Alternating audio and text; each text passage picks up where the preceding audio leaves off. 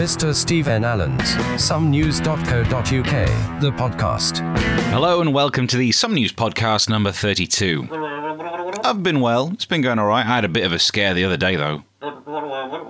Well, I was sat in a coffee shop and this toddler waddles up to my table.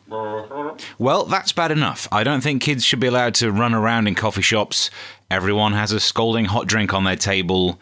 They don't let me take a flask of boiling coffee into a crash. So, you know, health and safety, health and safety. But anyway, this toddler comes up to my table, he looks at me, and he says, Dada?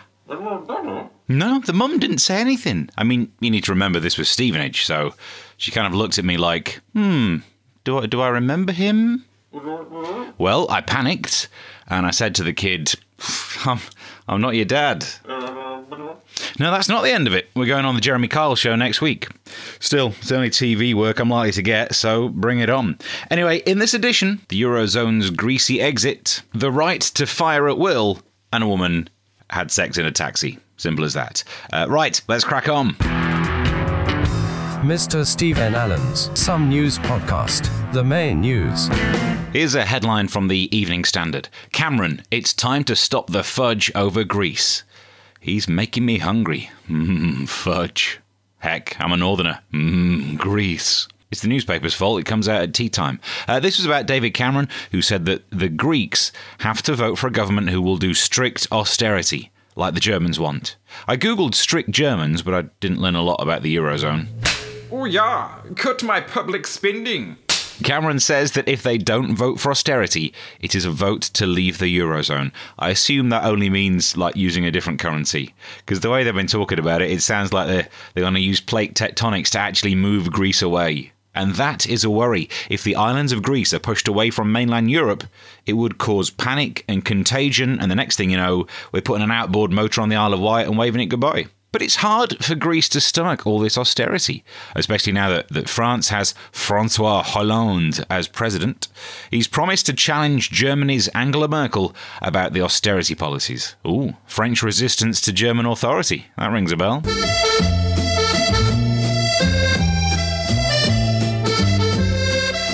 Rene, listen very carefully. I will say this only once. We need to pay off the national debt, so we want to sell the painting of the fallen Madonna with the big boobies. Ah, but I don't have it. All I have is the big Madonna with the fallen boobies. Is that a painting? No, it is the cover of her greatest hits. Poor old Greece, their economy is faltering, their debt is unmanageable, and we go and nick their Olympic torch. Well, with the price of fuel, they weren't going to light it much. But yep, we've got their Olympic torch, we've got their marbles. We're not helping the situation, really. We're treating it like a closing down sale. This weekend, it's the big Greek sale. Everything must go. Like this, year's supply of hummus. And this, six months supply of taramasalata. Yes, it's our double dip special. The Olympic torch is now making its way across the UK. It started its journey down in Cornwall, where it made local news. on 95.2, 96, and 103.9 FM. Loving where we live. BBC Radio Cornwall.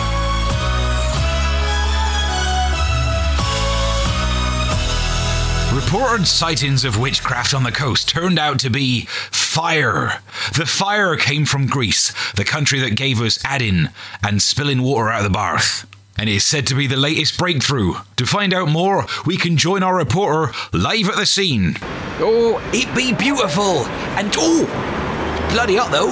And while we're talking about the Olympics, I am not going to be negative anymore. I've decided that this podcast is now an Olympic supporter. And the Paralympics too. It's good that this year the Paralympics is getting higher profile than ever before. It makes you wonder though if segregation is really the way forward. Surely we should aim to have Paralympians competing in the main Olympics. Or at least we should see athletes with disabilities making it to the top of sports where it shouldn't make a difference, like horse racing, darts, Formula One. Actually, not not Formula One. They'd always get pole position because those blue parking badges. Anyway, back to Greece.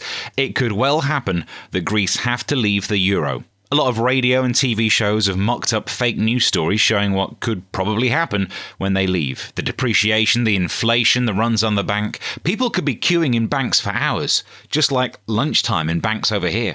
Uh, faking news reports is exactly the kind of thing we normally do, but it's already been done. So we've decided to go one further. We've mocked up what would happen if Greece were forced to leave the euro and America made a film about it. Opening scene, interior. A dark basement room. An army man with many medals stares at several monitors. There's a knock on the door. Come in. General Papadopoulos, how bad is it? It's bad. This debt, I've never seen it so big. At this rate, within weeks we'll have no plates left to break. But without plates to break, we can't have meals. The Greek people will starve. I know, oh, this is bad. Germany is screwing us against the wall. We need to get out of the euro. We need to do it fast, before the markets find out. We need to control the banks, stop the flow of money out of the country. What are our options? There's only one option. We need to bring in the professor. We cut to a lecture room. A rugged man with stubble is addressing the class. For next week, I want you to read up on Michael Porter, Competitiveness of Nations. It's, it's a good book. You'll learn a lot. A word, Professor? Carry on, class. I'll just be a minute. Let me guess. You're from the government. Yes, I am. We need your help. I'm a university lecturer in economics now. I, I don't do the kind of help you're after. Not anymore. But this is serious. It's always serious. Why'd you think I got out? You're the only man for the job. Only man. I guess I am after what happened to Johnson. I read the report on that. You read the report. Did you read how it was all my fault? That's not what it said. Those loans were triple A rated. But I should have guessed. I should have known. Should have got him out of there. I can't help you. Have a good day. We're leaving the euro, Professor. Keep your voice down. We're we're leaving the euro. As soon as possible. Okay. I'll do this, but on one condition. I do this alone. We cut to a woman wearing black leather, sat stroking a cat, with a German flag on the wall behind her. An ugly looking man walks in carrying a piece of paper. Frau Merkel, we have some interesting intel. So, the Greeks think they can leave with the Eurozone. well, we'll see about that. That's it so far. I mean, okay, it's not factually correct. It has lazy stereotypes and English people playing the Germans. So, yeah, it would make a great American film. The somenews.co.uk podcast. There are plans to give companies the right to sack people without any good reason, instead of spending time thinking up some cock and bull reason like they do now. Uh, it's the Beecroft Report by Adrian Beecroft, a multimillionaire businessman who was brought in to, as they said in the papers, think the unthinkable. And that that's tricky. Because as soon as you've thought it, you've proved it's thinkable. And you have to try and think of something else that's unthinkable. He must have been there all day, poor bloke. Uh, the report has caused a split in the coalition. In general, the Tories are in favour of it, and the Lib Dems aren't. Hmm.